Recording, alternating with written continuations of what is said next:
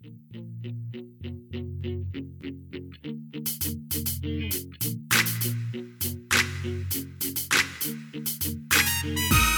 to the CEO of Destiny podcast, where you will find the tools to fulfill the purpose of your generation and wildly succeed in the marketplace. And now, your host, Andre J. Benjamin. What's going on, everyone? Welcome to the CEO of Destiny podcast. I'm your host, Andre J. Benjamin, and I'm excited, delighted, and enthusiastic to bring you another episode of this podcast. What an amazing season we find ourselves in where we can utilize tools like the internet, the channel of channels to be able to connect to other channels and individuals and ideas and information. Do people call it the World Wide Web, the information highway? Do people call it the www dot or http backslash backslash. That's how we used to have to log on. But in any case welcome to this episode. This episode i'm going to be talking about the ability to activate your gifting. Why is activating your gifting important? Because if you don't understand what your point of difference and what it is that you bring to the market to solve as a problem then you are wasting your time and spinning your wheels. So I want to encourage you. I was checking out 2 Kings chapter 4, dealing with the prophet Elijah. And the Bible talks about Elijah, Elisha. I always got to say the Shah. Elisha. He was the successor of Elijah.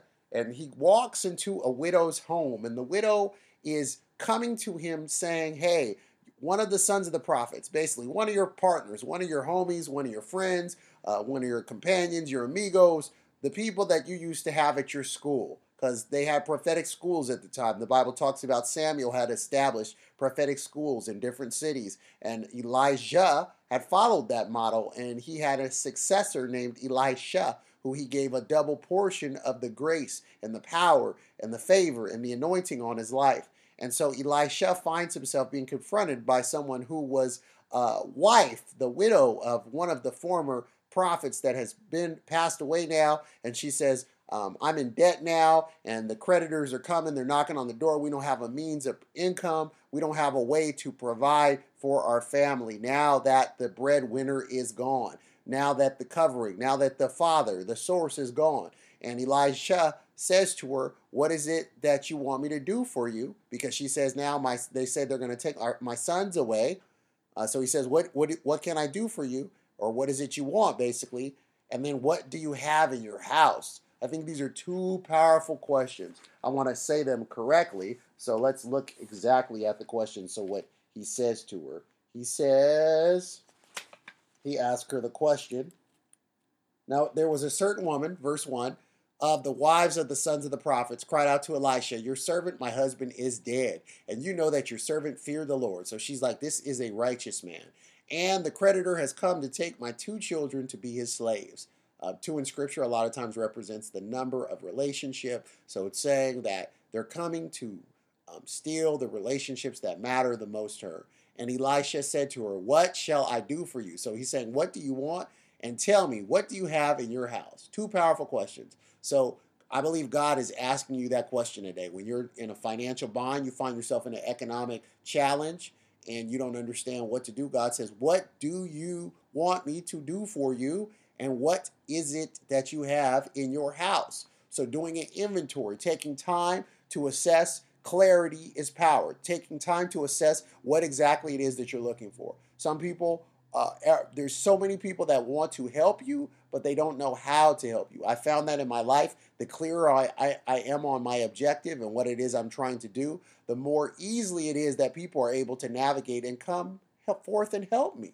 The less clear I am, the more vague, ambiguous, confusing, uh, run on sentences, long words, too many details, losing people where they give you that they're checking their watch, they're falling asleep, they're telling you they got to go to another appointment when they had just told you a moment before that their day was free and clear.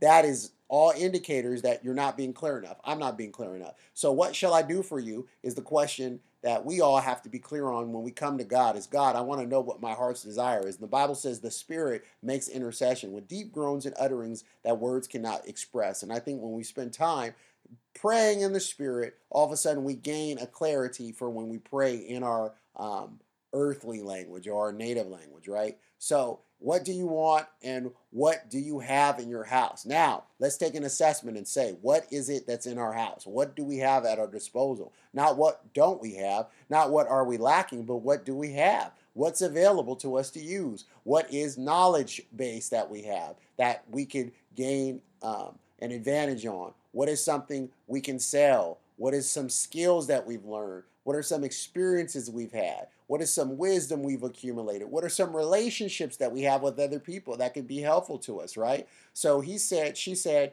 um, your servant, your maidservant has nothing in the house except a jar of oil. Verse 3 of 2 Kings chapter 4 says, Then he said, Go borrow vessels at large for yourself from all your neighbors, even empty vessels. So he's saying, Go get empty vessels from your neighbors do not get a few. So he's saying get a lot of empty vessels from your neighbors. Take the ones you have, take the oil you have, and go get vessels. So oil in scripture represents energy, anointing, power, right? We use oil for fuel. So he's like, what's the little the she's like, I have nothing but a little bit of fuel. Then he said, Go borrow your neighbor's empty vessels and do not get a few. And then he tells her specific instructions. And he said, You shall go in and shut the door behind you and your sons so he's saying, get your sons involved in the work.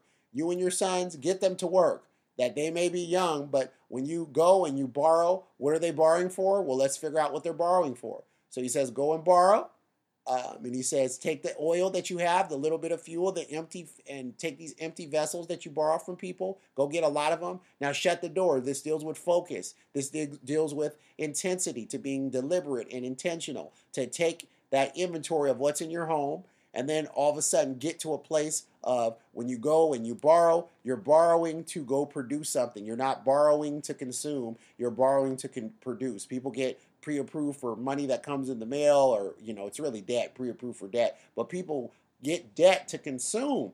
People go and get uh, loans from the bank and different people to do what? To buy more stuff that they're going to consume, not stuff that is going to help them to produce an asset, right? So he says, uh, and you shall go in, shut the door behind you and your sons, and pour in, out into all these vessels, and you shall set aside what is left. Wow. Uh, hold on, I lost my place. And you shall set aside what is full. So he's saying, pour the little bit of fuel that you have into these vessels and watch what happens.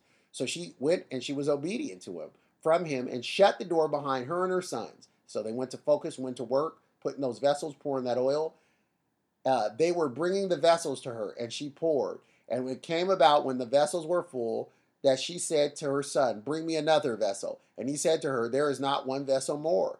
And the oil stopped. So the oil stopped based upon the number of vessels that she had, which is interesting because the more that she would have, the more neighbors she could have went to, the more vessels she would have had available. This miracle of the multiplication of oil came from the momentum that was her and her sons taking the word of God that the word of the Lord had spoke to her, to, doing that inventory of what they had, getting clear on what it is that they wanted. They wanted to get out of debt and discontentment. They wanted to get out of this fearful, dreadful situation where they did not have a source anymore, but they really did have a source. It was God. The husband was a resource, but he was seen as a source because in that culture, as a female, she was solo and she had her husband. She had her husband before, and now he had passed away. And now she had her sons that weren't of age enough to, as she had figured, help her out. But now Elisha changes that paradigm and says, Go back, close the door, listen to this word from God, and get it done. So she does. And it says, then in verse 7, she came and told the man of God, and he said, Go, sell the oil. Now go do commerce with what it is that's in your household and pay your debt. So now get rid of the mortgage that's been placed upon your future because debt is a mortgage on our future, it's a mortgage on our life. Time is the most valuable thing we have next to our health. And uh, the presence of God, the voice of the Lord. So, the earthly resource and the currency we have of time, whatever we have in our life, is what we spent time on. And whatever we don't have in our life is the things we're not willing to spend time on. So, this powerful word that is given to her from Elisha is a game changer. So, she goes and he says, Sell the oil and pay the debt, and you and your sons can live on the rest. He's saying, Get rid of the debt and live on the rest. Now you have an abundance of resources that not only get out of the debt, but start a life all over again. This is a powerful principle. There is a jar of oil that is in your house. There is a grace, an anointing, and a, a, a, a, a skill set. And if you don't have the um, you might have we all have a gift because the bible talks about you know let your gift will make room for you and bring you before kings and um, the bible talks about your skills added onto our gifts do you see a skillful person they will not serve in obscurity but before kings so we must do an inventory on ourselves to see what's available. We must get clear on what it is that we want from the Lord. We must be aware and have a level of self awareness of our situation because some of us are the creditors have been at our doors and they've taken our sons, meaning there's a mortgage on our children. They have um, massive, exorbitant amounts of student loans, um, all kinds of consumer debt because we may not have taught them the financial principles that keep them free from the encumbrance of this uh, system of Pharaoh and Caesar that tries to lord over them economically. But God says there's a freedom that comes. There's mercy in the time of need. And when we come to the throne of grace with boldness and clarity and say, Lord, I recognize I have borrowed and I did not repay. You said the wicked borrow and do not repay. I repent for not repaying what I've borrowed. Father, give me grace as I go to the people that I owe and I go to them in humility and I say, hey, wait a minute. I need to make amends with you. What is it that I can pay? I can pay you $5 a week. I can pay you $10 a month. I can pay you whatever it is, what you can do, not what you can't do. Um, please forgive me for avoiding you. This is what I can do. I got over, I'm overextended right now. And be consistent and faithful with it and watch what happens. Now, at the same time that you're paying the minimum amount that you, because you've made peace with them, now you also go and you do an inventory on what it is that you have. And God says, You have this, you have stuff in your house that's just sitting there that needs to be sold, clothing you no longer wear, recipe, a skill to cook, uh, ability to fix things. So people can uh, charge you to do that. Um, you could charge people for to to um, to come and fix things that you know how to fix. You can teach a class online. There's online courses. There's places like um, uh, what are these different websites? Go and look at lynda.com, L Y N D A, or these different websites that allow for you to get on and teach an online course.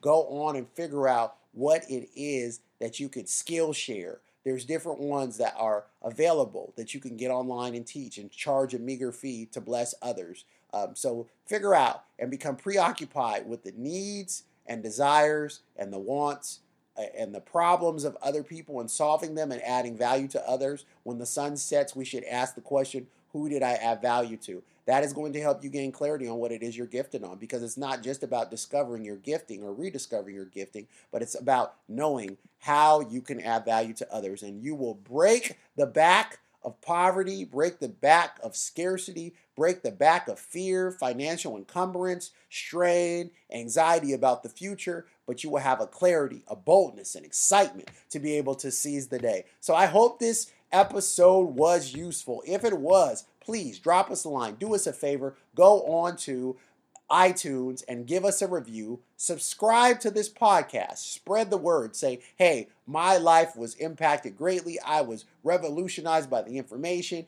Uh, if the if the information was not useful and you found this a horrible podcast, let's keep it our secret. So tune in next time to the podcast. Go to log on at www Wow, did I really say that? Must have been from the joke earlier. Go and log on to CEO of ceoofdestiny.com and go and get the free resource we have available. We'd love to hear from you. We'd love to hear some things that are stirring in your heart, how we can make the podcast better, how we can get better and better, and how we can increase in wisdom and stature and in favor with God and men. So until next time, thank you for listening to the episode. May the Lord bless you and keep you and make his face shine upon you. May the Lord lift up his countenance towards you and be gracious unto you. And may the Lord grant you shalom that comes from walking with the risen Messiah, Yeshua Jesus. We thank you for these things, Father, in Yeshua's name. Shalom. Thank you for listening to today's episode. Do us a favor. If this was useful in any way for you, please go to iTunes and leave us a review. Reviews will allow others to easily discover the podcast. If you'd like more information and to receive a free download, rediscover your destiny, go to ceoofdestiny.com. Thanks again and tune in next time.